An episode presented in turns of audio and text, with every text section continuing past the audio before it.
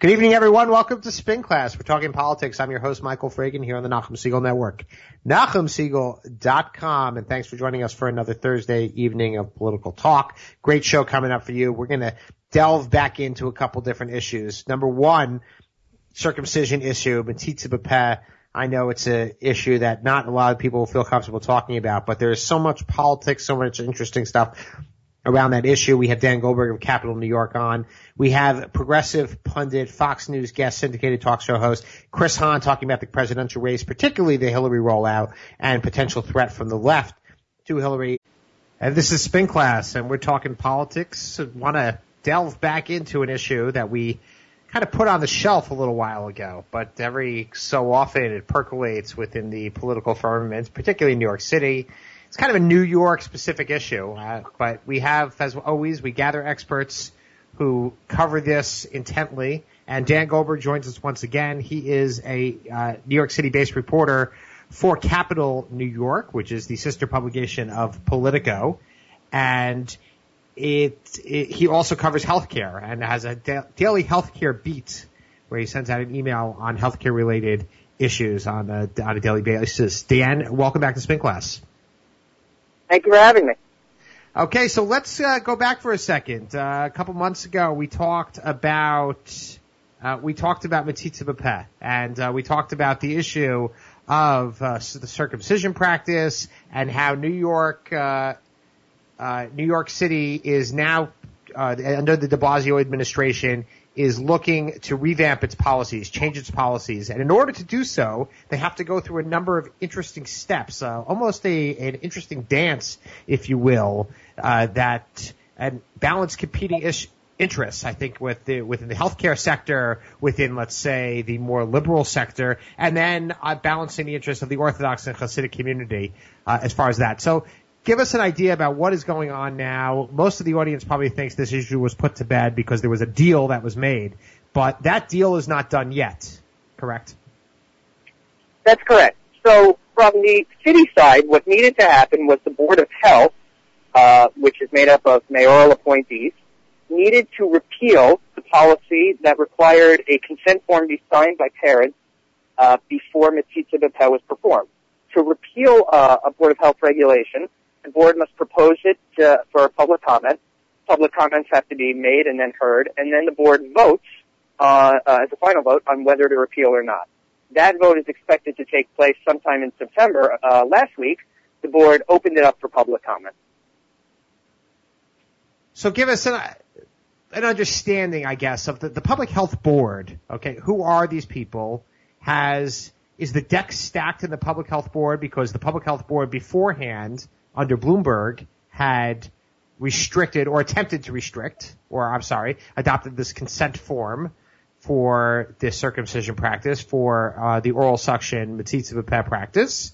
And now they're going to change that policy. It's not so easy to get health professionals or whoever's on this board to just change their mind all of a sudden like that. Right, that, that's exactly right. So there's two things to keep in mind. One, the board over the last six months turned over quite uh, substantially. Mayor Bill de Blasio uh, appointed four new members over uh, this past, over the last six months, and that gave him a majority of appointees on the board, which had been obviously filled with uh, Bloomberg appointees. And then even some of the Bloomberg appointees, um, specifically Pam Brier, who's the CEO of Maimonides Medical Center in Brooklyn, uh, acknowledged that the policy that they had put in place, the consent forms, didn't work. They said it was a good faith effort to, to try and alert people to what they believed were the public health dangers of uh, oral suction, but uh, it it created more strife and headache than it was worth. And they said we have to look at this policy anew, so we're going to repeal it, uh, or at least vote to open it for public comment, uh, and then decide whether or not to repeal.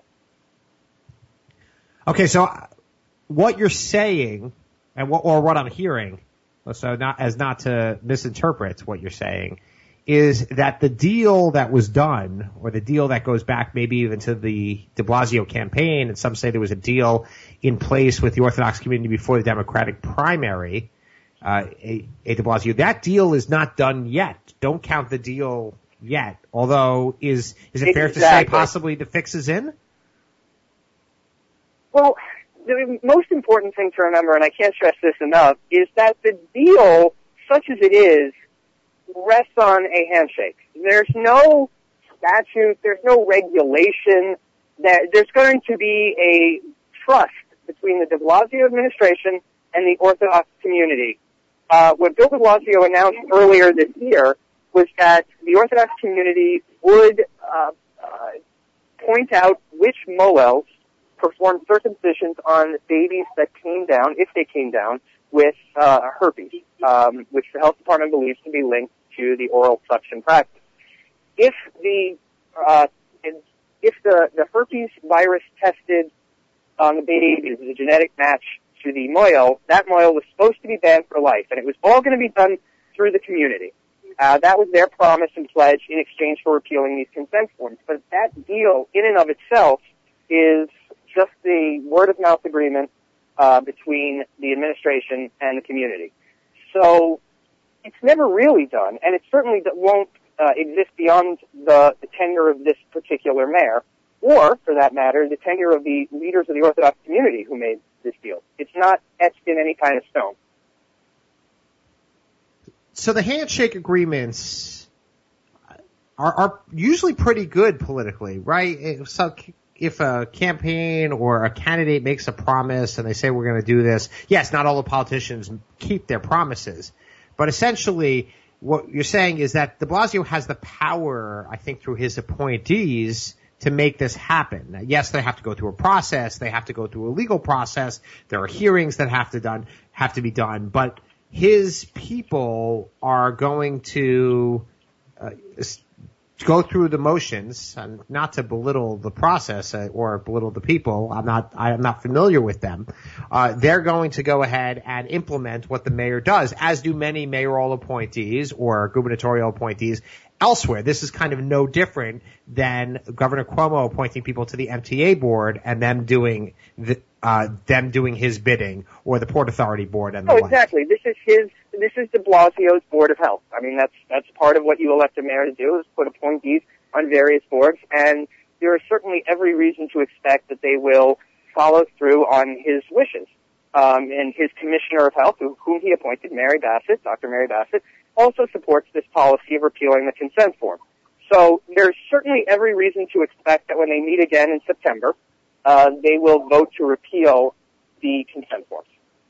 Okay, now there's some discontent on both sides with regard to this deal, or at least I was reported, whether you reported some, uh, the New York Times reported some, as far as some discontent, and uh, clearly any compromise, you have people on each side being unhappy, but it seems that there's discontent from the medical professionals, and there's some discontent from the Hasidic community on this compromise, on this deal. Yes, there's a basic disagreement, which is the health department says that putting someone's mouth on an open wound, wherever it is, whether it's on your finger or, you know, uh, on the circumcision site, is an unsafe, unsanitary practice. It is particularly dangerous with infants whose immune systems are obviously weaker. The many, not all, but many in the Orthodox community uh, who practice Metzitzah B'Peh do not believe there is any link or any scientific proof of a link between the transmission of herpes and the practice of Metzitzah B'Peh. So the health department's insistence uh, on that link and their suggestion through pamphlets and literature that they hand out uh, on there being a link is still cause for some discontent uh, among some in the Orthodox community. On the flip side, there are certain physicians who are convinced there is a link, who believe that any uh, allowance or what can be seen as backing away from uh, the Bloomberg policy is putting babies' lives in danger and are therefore also upset with this compromise. And we're talking to Dan Goldberg here on Spin Class. Dan, a healthcare reporter, covers and New York City politics reporter for Capital New York. And we're delving inside the politics or the issue of Metzitzah B'Peh, which has been an ongoing, or the regulation, quote unquote, of Metzitzah B'Peh was an ongoing issue uh, for at this point uh, seven, eight, uh, nine years, I think, going back, um, maybe even longer uh, in New York City. Uh, so Dan, let's just focus for a second on the uh, on the idea that a policy that is deemed medically sound and scientifically sound. And not, not to push anything because I think I agree with the idea that this is unworkable. But it's, it's, it's proposed by a healthcare policy board and then they decide it's unworkable. Like, oh well, we can't do it. Um, is that, was this a function of the court? Was this a function of just political expediency? And where, where does that leave the mayor, given his, the tension politically between some on his left that might be more, or, and I'm not sure if this is a left-right issue, but I'm just, uh, suggesting that some might say, how can you capitulate to uh, this uh, type of uh, traditional practice when science is incontrovertible? It's like climate change; you can't deny it. Right. So I, uh, among others, have asked a very similar question of the health department and the mayor, and their response is, and I, I'm paraphrasing, not not to put any direct quotes in their mouth uh, their response is, look, we want to have a, a relationship with this community so that we can alert them to the dangers of this practice, so that we can tell them it's probably not safe, we don't recommend you do it. The consent forms have become a barrier to any discussion or education. And therefore, if you want to discuss this and talk about education and encourage a safer uh, uh, Brit Milah, you have to take away the consent forms, removing that barrier, and allow some form of dialogue between the city's health department and the Orthodox community. And until you did that, you were sort of just running up into a wall. So even if the health department believes, and, and they do, that this is, there's a link between HSV, uh, and the seats of the pet, it doesn't do any good if you can't engage in a conversation. That's their rationale and their line of thinking. So essentially deal with the public health issue that we might admit that something is a risky practice, although that is a point of disagreement. Deal with that public health issue and let's not deal in a way that's practical instead of instead of trying to go ahead and get to what I guess what a health professional or the medical profession would say, get rid of the, you know, the root of the issue, um, if you will. Right. You know, in their mind, what's the what's the quickest way to reduce the number of instances in which this is practiced? Is it by a consent form? Is it by banning it outright? Or is it by saying, okay, we're not going to do any of that, but we'd really like to be your friend and engage you and talk about this from a health perspective, to hand out pamphlets in the hospital, to have your doctor talk to you, that's the, what they're betting on will work best. Right. Now, what about what we had discussion? I think the last time you were on, we were talking about, and you did a great story on this, the difference between the approach of the state, or I should say, other agencies, other health departments outside of New York City versus within New York City. Uh, is there any movement on other any any signs that any other health departments are approaching or dealing with this issue elsewhere? Is this really confined to? I know we talked about Rockland, but what about Orange County, where Kiryas Joel is, where where this has to be done by the thousands? No, I'm not too familiar with what's happening up in Kiryas Joel, um, but in Rockland, uh, as I reported earlier, they had had a similar deal in place um, and it had been going uh, well uh, for a couple of years, uh, and still is. Um, but because the population size is just so different with New York, any kind of experiment you have in the city um, is is orders of magnitude greater than what you have outside the city. Okay, and last question on this topic, Dan, is do you see these hearings becoming somewhat of a spectacle, somewhat of a circus, somewhat of an embarrassment for the de Blasio administration that you'll have eminent scientists coming in and say, how can you do this as a city? Or on the flip side, do you see religious freedom people or lawyers? I mean, this, the Bloomberg policy was struck down by a court. Uh, do you see people then going ahead and talking about that this itself is an infringement on religion and religious practice. You know, in a sense that these hearings become an embarrassment uh, or public embarrassment for the De Blasio administration on both sides because of the different sides really fundamentally disagreeing. I think you'll get a little bit of both. Um, it's important to remember that the court didn't strike down the Bloomberg policy uh, entirely. It sent it back to the lower court for a review. So it was never fully decided whether that policy violated uh, freedom of religion, uh, at least not by a court. Um, and I do think you're going to have eminent scientists, epidemiologists, infectious disease specialists write into the Board of Health uh, and say that this you have to do more to stop this practice. The thing that keeps it from being a spectacle is that most eminent scientists write their comments in. You, you know, you can obviously send your comments into the Board of Health. You don't have to appear. And the fewer people that are there, usually the less spectacle there is. Uh, I expect just because of the passion with which the Orthodox community feels this issue, that the number of comments in favor of repeal will greatly outweigh the number uh, that oppose repeal. So I think that offers the de Blasio administration a little measure of protection, though they will have to answer the claim that there are eminent physicians, uh, preeminent physicians out there who feel they're making a mistake. And that doesn't put enough pressure. I, I assume this board is made up of entirely medical professionals, right? You have to have some sort of, yeah, or it's lay there people. Are medical, uh, no, they're they're all medical professionals, either uh, MDs or, or PhDs or um, you know administra- hospital administrators. But again, their rationale, they're not saying that Metzitzah B'Peh is safe or that it or that there's no link between Metzitzah B'Peh and herpes.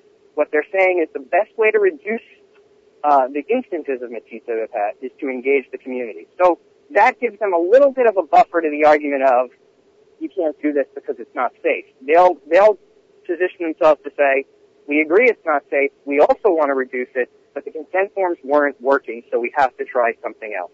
One other issue for you, and I know this is actually I've heard uh, a bunch of chatter uh, about this, and even amongst our listenership is is kind of what's going on. Uh, maybe you could fill the audience in for a second on New York uh, doing a medicinal cannabis uh, experiment. Uh, we now they're selecting uh, firms to go ahead and get engage in uh, medicinal marijuana at, in in New York State, and now there's a whole issue with the uh, with regard to the governor or a, a bill that passed yesterday about emergency. Uh, if you can explain what's what's going on with that, is are we on the way sure. to legalization of marijuana in New York State? Well, we're, we've already legalized medical marijuana in New York State, and obviously the difference is there you need a, a doctor's prescription and you need to have one of a set of diseases that medical marijuana can be used for in the state. That law was passed last year, just before the end of the session in June of 2014. Uh, and at the time, the governor said it would take about 18 months to implement that law. That puts you in January of 2016 or this coming January. Uh, the point we're up to now, uh, firms, uh, uh, about three dozen firms have applied for medical marijuana licenses from the state. The state will choose five medical marijuana uh, companies, award them licenses, and each of the five will set up four dispensaries across the state for a total of 20. And they will begin growing and then distributing medical marijuana.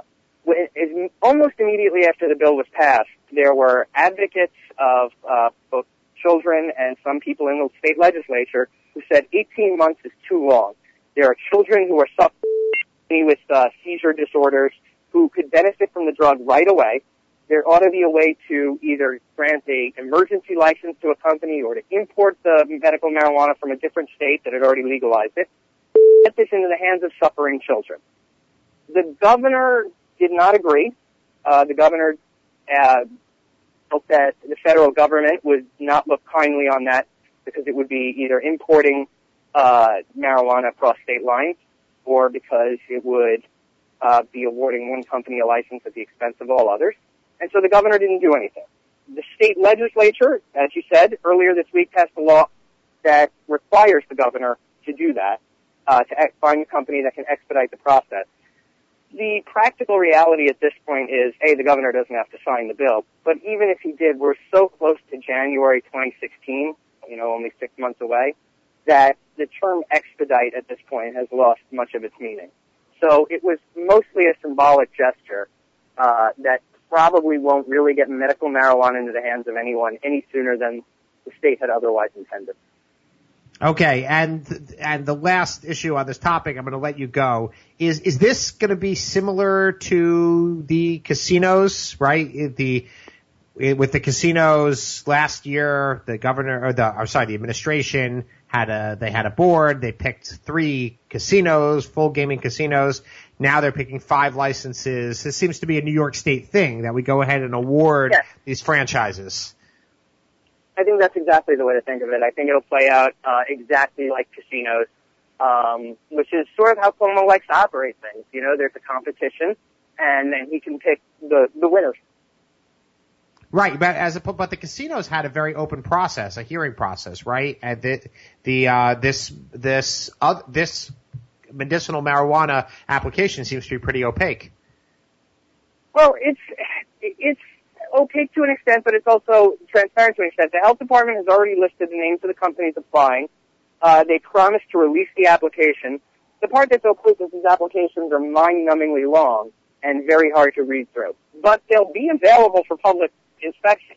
And then the health department does get to choose somewhat arbitrarily. It's save five, for lack of a better phrase. Um, and, uh, you know, you, presumably there will be some justification for why they chose that, but it will come down to uh, health department review. And New York State makes money on this, I assume. Well, it's taxed, so It's t- that's how they're going to make money. It, the medical marijuana is taxed. Some of that goes to the county, some of that goes to the state, and they also make money on the application. Every applicant uh, had a ten thousand dollar non-refundable uh, application fee, so that's that's a lot of money. And uh, the license, the, the five who awarded a license will have to put down another two hundred thousand dollars. Okay, uh, Dan Goldberg from Capital New York. Thanks for filling us in on all these healthcare related items. Appreciate you uh, taking some time out at the end of the session rush, and uh, hope to have you again soon. Thank you. I look forward to it. And this is Spin Class. I want to welcome Christopher Hahn, a highly sought after progressive pundit, radio host, political consultant, and attorney based in New York's Long Island. He also has a popular radio show airing on Sunday nights. Uh, in New York, Long Island News Radio, as well as in South Florida. Christopher, welcome to Spin Class. and coming soon to Baltimore. Baltimore, excellent. about that. Okay, well Yeah. that's uh, that's excellent. Particularly for a Rummy it would certainly uh, be interested in the Baltimore because he thinks nothing happens in Baltimore. But as we know, uh, recently uh, a lot's been happening. But not to get so hyper local, Chris. I want to focus a little bit and uh, on the rollout of one presumed inevitable coronation nominee, uh, Hillary Rodham Clinton, who is now Yeah. jumped into the presidential sweepstakes and is, uh, I guess maybe from her point of view, looking for a cakewalk to the nomination. What do you think of uh, Hillary right now? What do you think it's going to take to dethrone her, if you will? And what are the pitfalls uh, of having a relatively uncontested nomination fight on the Democratic side? I think that uh, Hillary is going to walk to the nomination. I think she's gonna. I think she's moved uh, significantly to the left uh, to uh, deal with some of the criticism of her that she's too far to the right. But I don't think she's moved so far to the left that she's going to be damaged in the general election. I thought her speech uh, on Roosevelt Island last week was was actually very good. One of the better speeches she's given. She's not known for being a great uh, orator. She's not her husband. She's not Barack Obama, but she's very smart, very driven, very detailed oriented, a great manager, and I think she's going to be a great president of the United States. As for her primary opponents, you know, I, look, I, I have a lot of respect for Bernie Sanders. Uh, I think that he is a true progressive. I agree with much of what he says, not all of what he says. Uh, I think Martin O'Malley was a fantastic uh, governor of Maryland and a fantastic mayor of Baltimore. I think he did a lot of great things for that state. I also think he is a true progressive. That said, I don't think there's been a presidential candidate in recent history that is as prepared to be president of the United States as Hillary Clinton is. And I think that uh, we're going to be all very happy when she is president. And I think that, you know, barring the ascension of a guy like John Kasich in Ohio, I don't think the Republicans have a candidate that can go toe to toe with her on really serious issues. And, uh, you know, while any Republican who gets the nominee is going to start off with 40 or 45% of the vote, just as Rick Lazio did here in New York when she first ran for U.S. Senate back in I 2000. remember him. Uh, yeah. Um, you know, I don't see, I don't see any of them really challenging her. That said, like I said, I have been high on hoping that the Republicans choose a solid contender so we have a real honest debate of the issues. And I think that the guy that can do that, I, I call him Rick Kasich, it's John Kasich, the governor of Ohio. Rick Kasich was the lead singer of the Cars. It's Rick Ocasek. so All right, I so let- them. So I would be doing my job if I didn't push back a little bit on this the rah rah here, and I was kind of hoping that you were gonna go ahead and do it because everybody we have on the show generally, you know, kind of Mm-hmm. talks about Hillary and the potential knocks on Hillary. Uh, but let's just Right. talk. Let's let's. What's the the idea that Bernie Sanders now is polling at 31 percent in New Hampshire? Hillary Clinton is polling at 41% in New Hampshire. Now, I, I think, granted, you actually have to win. It's not good enough to just, Right. just, you know, just poll. But does Bernie Sanders have the potential to, uh, go the Howard Dean route, the representing the Democratic wing of the Democratic Party to out Democrat Hillary and Hillary having a No.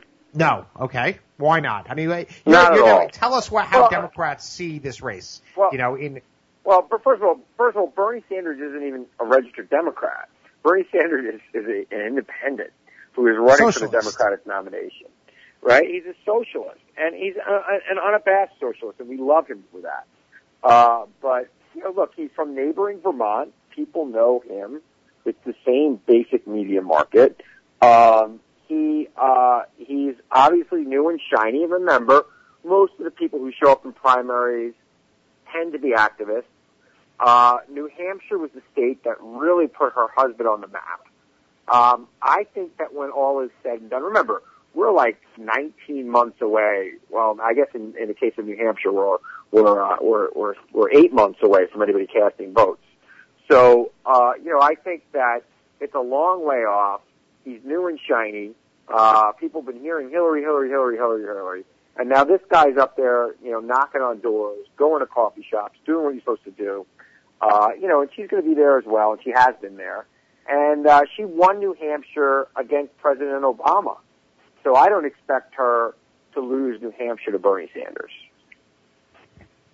Okay now so we've gotten Bernie Sanders out of the way and we, as you said she you know she did win New Hampshire but she lost a lot of other states to the left the candidate who was to the left of her meaning Barack Obama and she was also viewed as inevitable Right. in 2008 and she ended up not being so inevitable but let's what about the issues that a lot on a lot of people's minds I mean we'll take them you know from the top the emails right? The the constant uh, that most people, that many people, I should say, or actually, I'd say the polling actually says that more people than not think that she is less than honest. That's that's the polling from last Right. week that came out. I think that you know that's a that's a significant knock. Uh, if you you have you know obviously the issue of the email and the email server, the issue of the Clinton Foundation and the speeches and the money. How does that? I, I and does that not play? Well, between now and the time she leaves office in 2025, there will be an endless streams of, of things that Republican activists and conservatives and radio hosts and others uh, throw at her. And the problem is, is that the more they throw at her, the more it all becomes noise. Now, as for whether or not people think she's honest, I submit to you that most people find most politicians dishonest, whether they are or aren't. It's just people's perception of politicians. And I always say that one of my rules of thumb on scandals and corruption is unless somebody goes to jail, uh, those charges rarely stick. Nobody's going to jail over the emails. Um, I think the email story's gone at this point.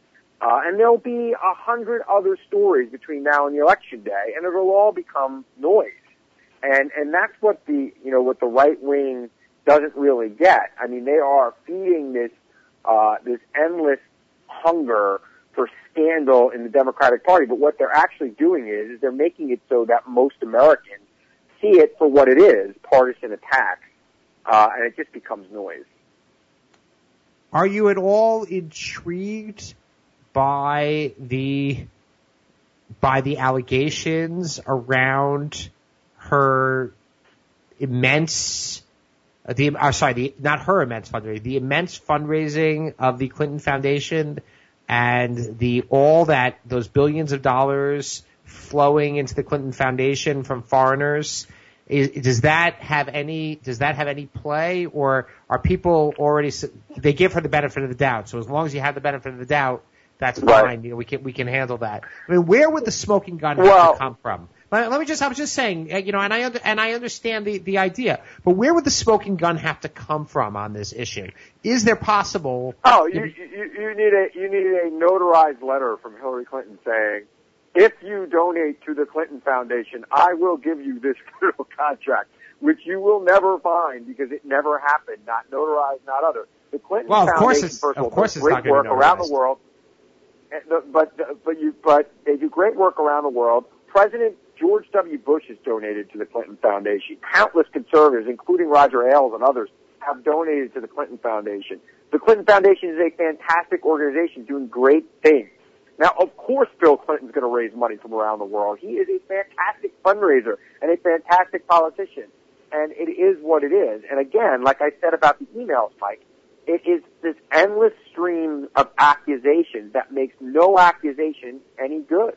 It's like if you, you, you know, you have this situation where they're just, it's just constantly, they're, she's going to be constantly bombarded. And if they, if they even find one that is actually real, nobody's going to believe it. Because she has been attacked since 91, and she will be continued to be attacked until 2025, when she's probably put on money as the first woman president of these United States.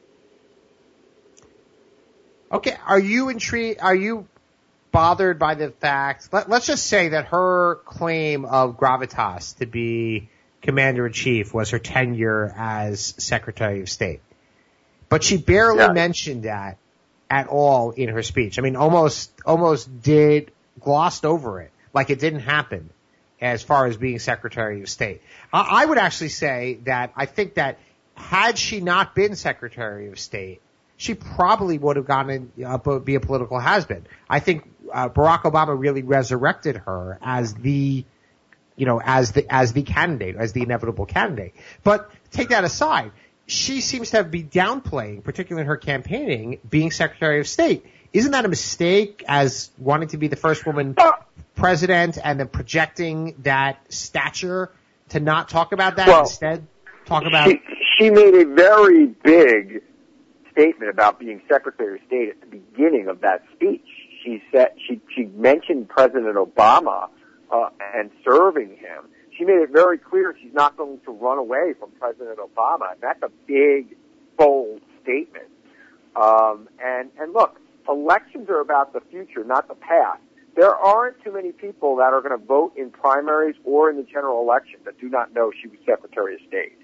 So, I mean, for her to go over her biography, I mean, a lot of these people who are running, we've never heard of. We don't know anything about them. We don't know anything about Ted Cruz. We don't know anything about Marco Rubio. They've got to give their resume. Hillary Clinton is a household name, and almost every voter in this country knows her resume, and they're very familiar with it. So she was talking more about, and, and really the purpose of that speech last week was why do you want to be president, and what are you going to do? And she made it very clear she wants to be president because she wants people to have the endless stream of opportunities that she had to get ahead. Not just one, maybe if you succeed, you're going to do okay here. She wants people to have countless opportunities, as you and I have both had in our careers.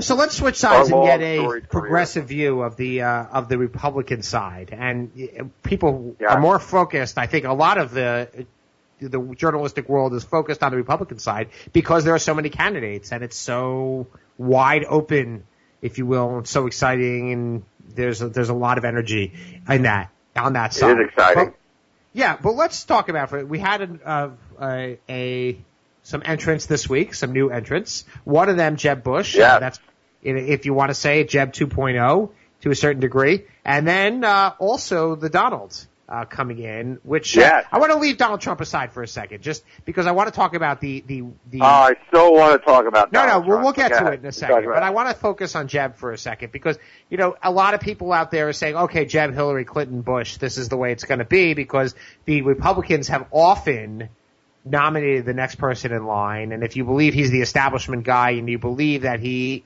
you know, is is waiting in the wings to be the nominee, that's been the Republican. He's been the guy with the resume on the Republican side who has gotten it in the Right. past. Uh, but is but we've professionally, I'm saying you're looking at this as a professional political guy. There have been quite a few missteps for Jeb Bush uh, so far, even though those don't Right. necessarily matter, as you say. You know, you look forward. But what? How do you how do you think his rollout's been managed? I thought he gave an excellent speech. Uh, yeah, uh, and Yeah, uh, I, I, I thought he gave an excellent speech. I thought it was a really good idea going on Jimmy Fallon. He probably should have waited till the end of the week when the Trump uh, buzz died down. Uh, I think his Spanish is is very impressive, and I, I think that there's, uh, you know, look, I mean, I don't count him out. Uh, I don't think, look, missteps in the campaign. Should he have launched earlier? You know, shoulda, coulda, woulda. Nobody's paying attention yet. You know, it, it is just not real. I mean, we're paying attention because we're pundits and we're into this. But the average voter, they're not thinking about the, the New Hampshire primary, even if they live in New Hampshire. They're not thinking about that yet. They will later in the year, uh, but they're not thinking about it yet. So, I mean, I, I think that Jeb Bush is, is, is, uh, is, you know, a fine option for the Republicans. I think that Scott Walker, uh, and Marco Rubio and, and if, if, uh, John Kasich gets in, you know, I think you're going to have a real race there. You know, there's a lot of jokers in this race and people who, you know, are, are taking up space that should probably be, be spent on more serious contenders.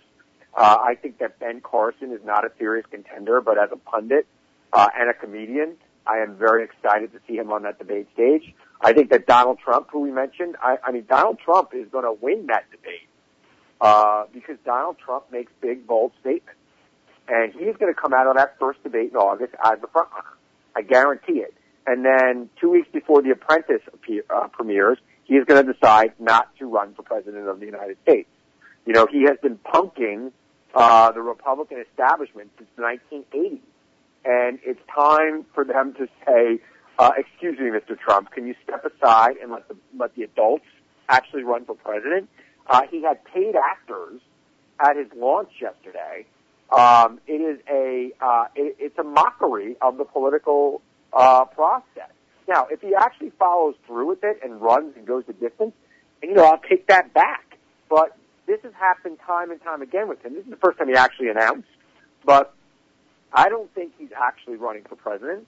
And uh, I think that uh, when time comes where he actually has to file, he's not giving up the apprentice to run for president. So that's my feeling. Well, well, that well, one is a money maker, one is a money loser, of course. But now that we're talking Right. about him for a second, uh, isn't it absolutely? Isn't it astounding the idea that the only the top ten in polling are going to make it onto the debate stage or be in the eight Right. debate in that. So Donald Trump will likely, because of his national name recognition, will probably get a spot there. And a guy, and you've talked about uh, governor of Ohio, John Kasich, will end up not on that stage because he's not polling high enough. Oh, and, and your former boss, the governor of New York, three-term governor of New York, George Pataki, who has a serious resume, who's serious about governing, who did a good job as governor of the state of New York, who who has as much claim to the Republican nomination as anybody there, and probably more so than some of the people like Ted Cruz, who's only been in the Senate for two years. So I mean, it, it's a it, you know you're going to have Donald Trump and Ben Carson taking up the space there, where they have absolutely no right. To, I mean, they have a right to be there, but they they have no chance of actually being elected president or winning a nomination. Well, what does this say about our our system then? I mean, I, I- hate to put the commentary, but I, I think Where- I think that I don't think that that's going to happen. I don't think they're going to have a debate with just ten people. I think that the debate's going to actually wind up expanding some. I don't know how you do it. I don't know how you do a debate with ten people. And there's been a lot of talk. Wait, where do you get the time? Union. Right. The, the, the union leader in, in Concord has said that they're going to do their own debate. I don't know how you, I don't know how you do that. Uh, I don't know how you actually, um, you get 20 people on a stage, then you never see anything from any of them. I think you're going to have to have like round robin debates somehow, you know, where you just mix up the candidates and on different nights have five of them go at it, you know, and, and, uh, and, and then, you know, just have, mix them up and just do a debate for a week. That's my Now- feeling. now I don't know what Donald they're going to do. Now, Chris, does Donald Trump turn the Republican primary, at least for the time that he's in it, into the theater of the absurd? Does he make it, or does he make all the other candidates look better? Um, I think he turns it into theater of the absurd, but I don't know that that makes the other candidates look better. Donald Trump, you know, I make fun of him. I don't like his politics, but Donald Trump is brass. He uh, he knows PR better than any of these guys. He's a fantastic self promoter. Uh, I don't know if he withstands uh, the uh, microscope that he'll be under. You know, when people really want to know how much he's worth. Uh, I don't know how he's going to take that. But Donald Trump's going to score. He is going to score in that debate. He's going to attack. He's already attacking all of them. And um, you know, I, I think that uh, you'll see Donald Trump on that debate stage, and maybe another debate, and he'll be a front runner for a good period of time in this in this election. Mark my words. Not forever, because he will you- eventually say something so offensive that you know he can't even show his face for a couple of weeks. Well, But, he's already he's already you know- he's already offended quite a few people uh, out there, even just from his original speech. It's really uh, Oh, yeah. incredible. I mean, calling Mexicans rapists and drug dealers, it was pretty. Uh, that was Yeah, that I was mean, really and, something. And how does Jeb Bush? How does a guy like Jeb Bush, who's been married to a, a, a woman who's of Mexican descent uh, for 25 years or so, how does he sit there and and, and, and take that? I mean, it, it is it is disgusting. Uh, some of the things he said on that stage, and you know, like, and I, I'm waiting for the investigative reporter to go down to Mar-a-Lago, his estate down in West Palm Beach, where I'm also on the air on 900 AM, the talk of the Palm Beaches. Uh, Thanks I'm for waiting that, for somebody to go. Uh, uh, I'm waiting for somebody to go down there and and see who's mowing the lawns there and get their papers because I guarantee you in the in the construction industry that he has benefited from the cheap labor coming across this border and he has turned a blind eye to it. Whether it's him or his subcontractors, he has definitely benefited from it. He, he builds too many things not to. well, he's got to build a wall, a big wall, because he knows how to build walls. Yes, it's going to be a big wall with gold leaf and his name on it. Okay, let- let's. Uh, I want to. I want to. I don't want to spend too much time with Donald Trump. I want to be mindful of the time of the show and and keep this a little bit serious, a little bit highbrow. Although Yeah. he's going to be so much fodder. I think Jon Stewart said, you know, this is going to make the last six months of his show uh, the best ever, which is uh, which is you know good for him. Uh, Right. why why do people keep saying that Marco Rubio is the candidate on the Republican side that keeps Clinton and her team up at night? Well, the contrast, you know, I mean, here he is, he's this young, uh, he's a fantastic speaker. Uh, I think he's going to do very well in Iowa. I've met him a couple of times. Very engaging. Um, he's, uh, he speaks fluent Spanish. He's a Latino. He can attract Latino voters, even though, you know, he's Cuban and that's a very small portion of the Latino population. Uh, he's from Florida, a swing state, uh, you know, that she needs to win. Uh, yeah, I mean, Marco Rubio, you know, is, is the contrast. Jeb Bush is not. Uh, you know, Scott Walker is not.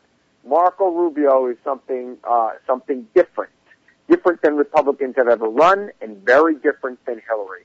So that is a, a major contrast that if he should emerge from the Republican primary, uh, barring, you know, the, you know, barring some mistake because he's very inexperienced, let's, let's be clear. Uh, you know, he's a, he's a tough candidate. Okay, if we can focus on one say as a last uh, last questions, I want to focus for a second on uh, Governor Cuomo.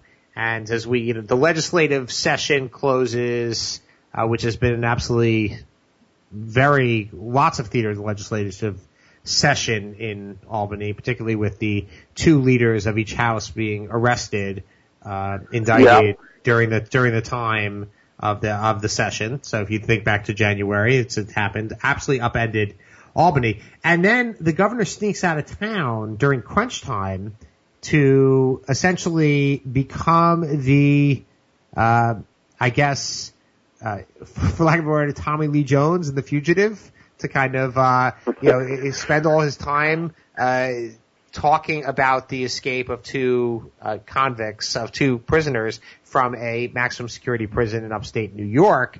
And I understand the idea of a distraction, but, and trying to distract the public from things that are not happening in Albany. Is, is the sheen kind of off of Andrew Cuomo at this point? I mean, I, I still think Andrew Cuomo is an incredibly skilled politician.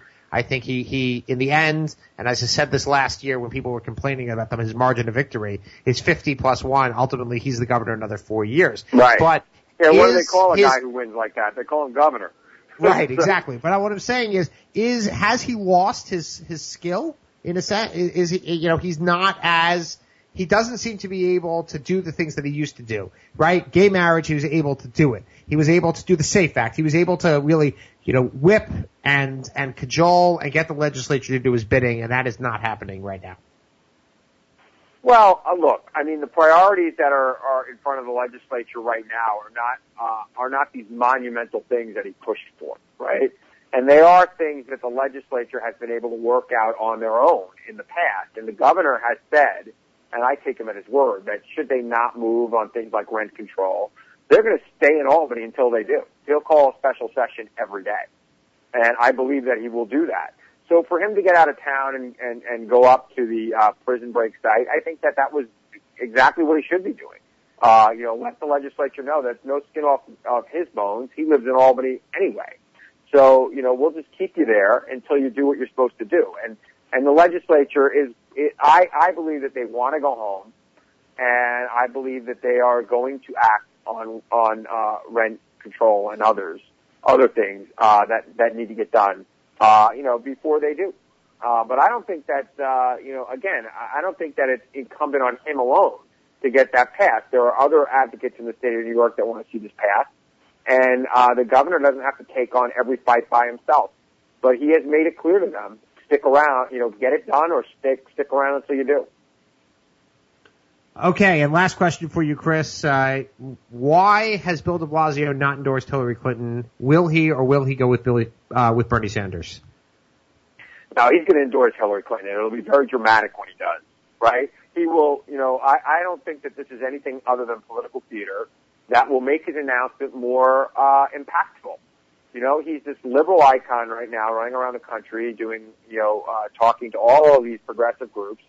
And for him to just say, yeah, I'm going to endorse this woman who I managed her campaign in 2000, uh, right off the bat, uh, might take a little sheen off of his endorsement. I think if he says, I'm going to think about it and see where her positions are, and then he comes out sometime in late August or early September and endorses her, I think that makes the endorsement that much more impactful. I think that that's the way he probably should be.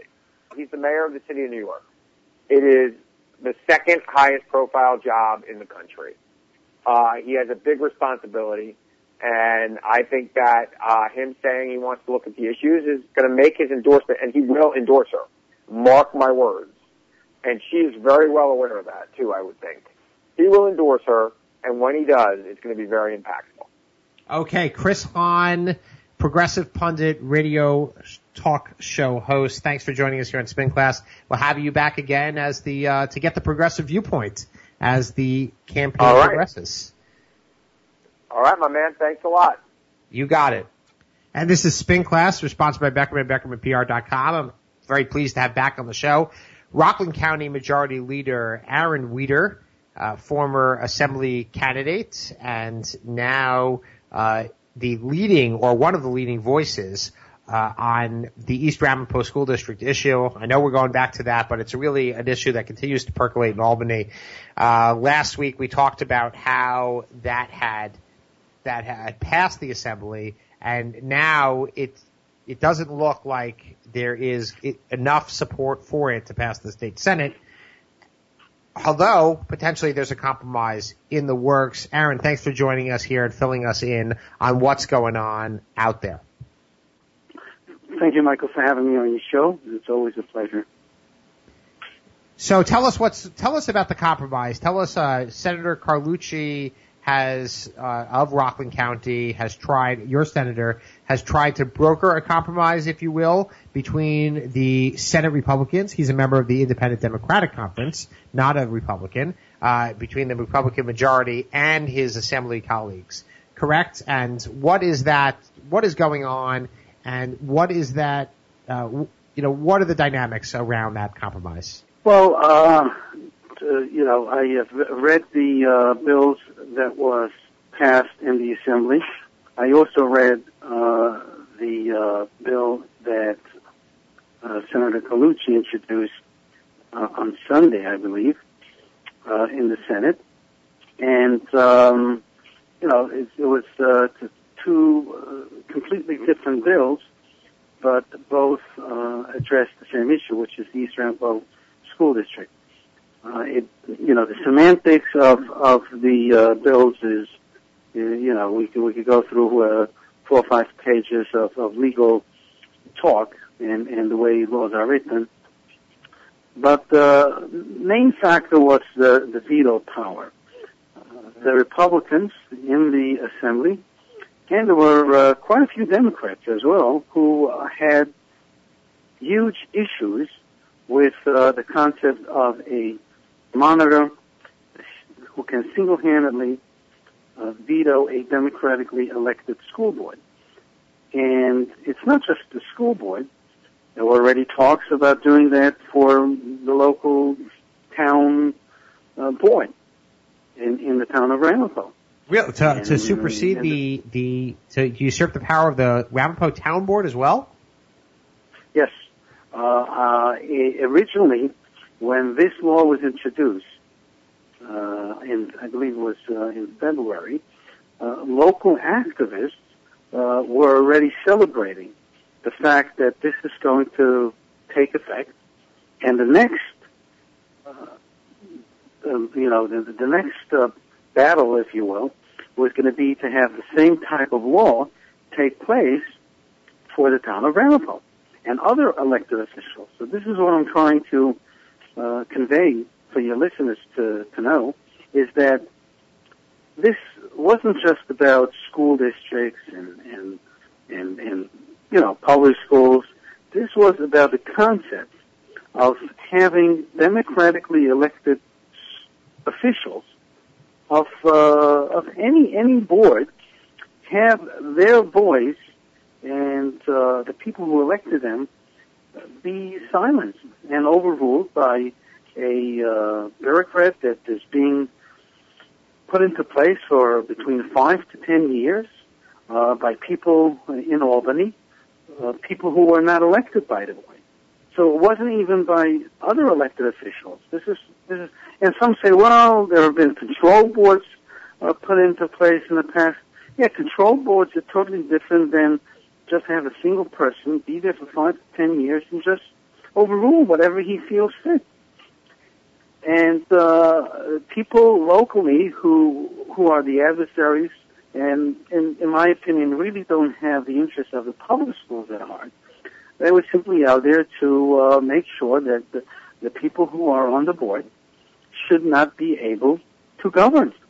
And they were going to do the same thing in the local township for the for the same reason. It's the people who elected them that they had an issue with. Okay, so, so Aaron, you're uh, former president. A... You're former president of the board, and from a from a board member's perspective, having a monitor with veto power, what's the purpose of ha- what's the point of having the board still if you if the if you essentially have an appointed official who can make who can set policy all on their own? Yeah, exactly the point. and uh, it wasn't limited to just uh, things that he feels that the board has done wrong.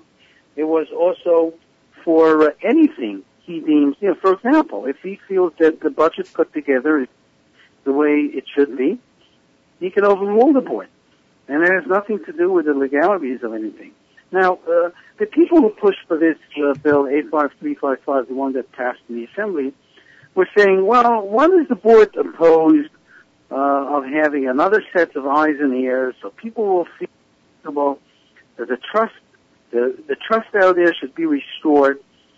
And the board and the people who are supporting the board members uh, currently on the board and, and, and, and those who are elected them, we're saying, well, we, we don't oppose anyone being there for another set of eyes and ears, but we oppose the veto power. And they were like, well, well, that's, that's not really the main crux of the bill. We really want to have just a monitor there.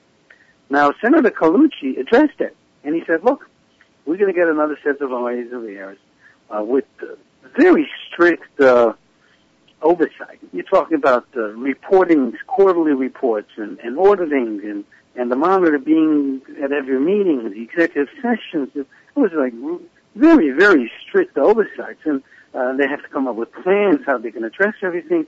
It's, it's, you know, the academic improvement of this. This is this is not a a a, a, a weak bill as far as a monitor Sure. and oversight. The the the only thing that was missing was the veto. Now, those who said that all we want to have is another set of eyes and ears, and all of a sudden now they're like, okay, this bill is, doesn't go far enough. You know, you can't have the cake and eat it. You can't say, well, all we want to have is another set of eyes and ears, and well, it, it also has veto power, but that's irrelevant. Don't worry about that. Those that, that's meaningless because he's not going to overrule the board really. All we want to have a set of eyes and ears, and they got the set of eyes and ears, and they're like, no, that's not, Not, what we not want. good enough. And you know, Right. Aaron, Yeah, Aaron, let me just, you I know, know time it- is short, just so we, let me just break in for a second. Are you surprised at the level of attention that this has gotten statewide and nationally and the degree and the vehemence of the, of the argument and the way, uh, this was actually, apparently, the East Ramapo School District was the issue, the deciding issue for chair of the, the Black and Latino caucus in the, in the state legislature. Well, I, I hope that that's not the case, uh, and I can't speak for for whatever took place in a caucus uh, as far as their leadership. Uh, th- th- I know better than to just believe everything I read in the, in the newspaper or on the blogs and, and on social media. You know, things are written about myself where I think to myself, "Whoa, where did they? Where, where did this come from?" So uh, yeah, I really can't comment on, on the specifics that you mentioned, but on the overall uh, question, uh, I am surprised, but I'm really not surprised. Because the one thing that you could fault the school board, and perhaps by extension the people who supported the board members, is in the public relations arena. They did a terrible job. And you're talking about people who are on the board. It's a volunteer job. They do it because they want to serve the community.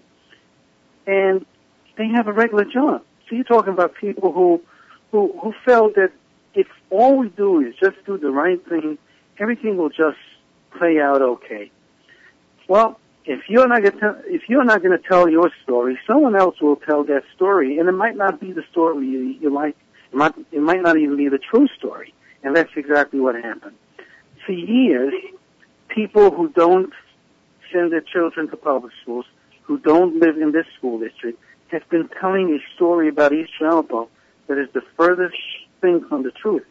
Assemblywoman Jaffee, on the floor of the assembly, had stated so many, I wouldn't say lies because, you know, that's a little bit too harsh, but a lot of inaccuracies. For example, she said board members were indicted. That's not true. Uh, the other thing she said, 75% of the budget goes to private schools. You know, the budget is $218 million. Private schools barely get like $20 million, $25 million. That's not 75% of the budget. She talked about the school, the, the local, uh, uh, people living in East Ramapo haven't passed budgets and only this year was the only time the budget was passed. That is also an inaccuracy. The last two years the budget has passed and previous years. She talked about there were no cuts in the private schools programs being administered by the by the by the school district. That's another inaccuracy. There were many cuts. The Right. 18 non-mandated school days and, and nurseries, there were cuts from the private schools. So that is exactly why I am not surprised.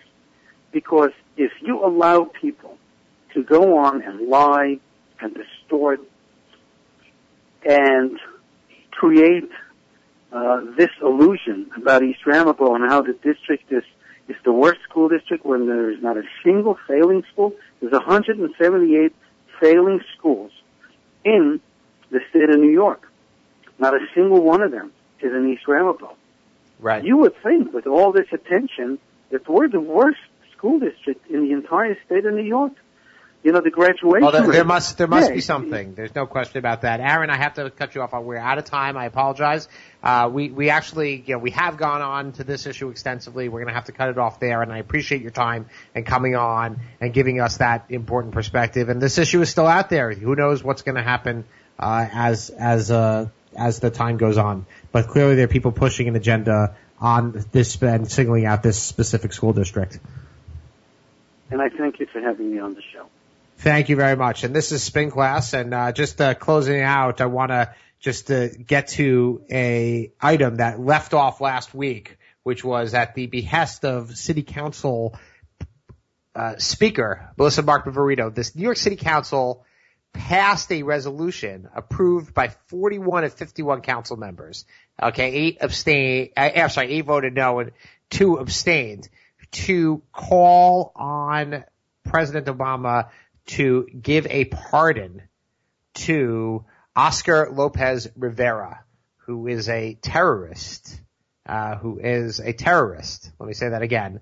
To give clemency to him, even though he has, uh, on behalf of Puerto Rican independence, he has, uh, he had bombed and killed, uh, various people, uh, back in the 1970s, including down in the financial district, and then 1982 bombed police headquarters, NYPD uh, police headquarters, and which named three cops who had tried to defuse the explosives. Why the city council took this up? Why 41 members voted for it? I can't. I don't get it. I don't understand it. It doesn't even come even to the of all the things out there to go ahead and do this. I think it's shameful. It's shameful that the speaker brought this up and pushed it through. Uh, I understand uh, Puerto Rican heritage and you want to protect, but this man is an unrepentant terrorist. Never apologized for what he did, whereas some of his colleagues were uh, were pardoned after they did. Uh, they did apologize. So that's our definitely a noteworthy shame item of the week. Shame on the New York City Set Council for having done this. And that's it for this week here on Spin Class. Thanks for joining us and we'll see you again next week.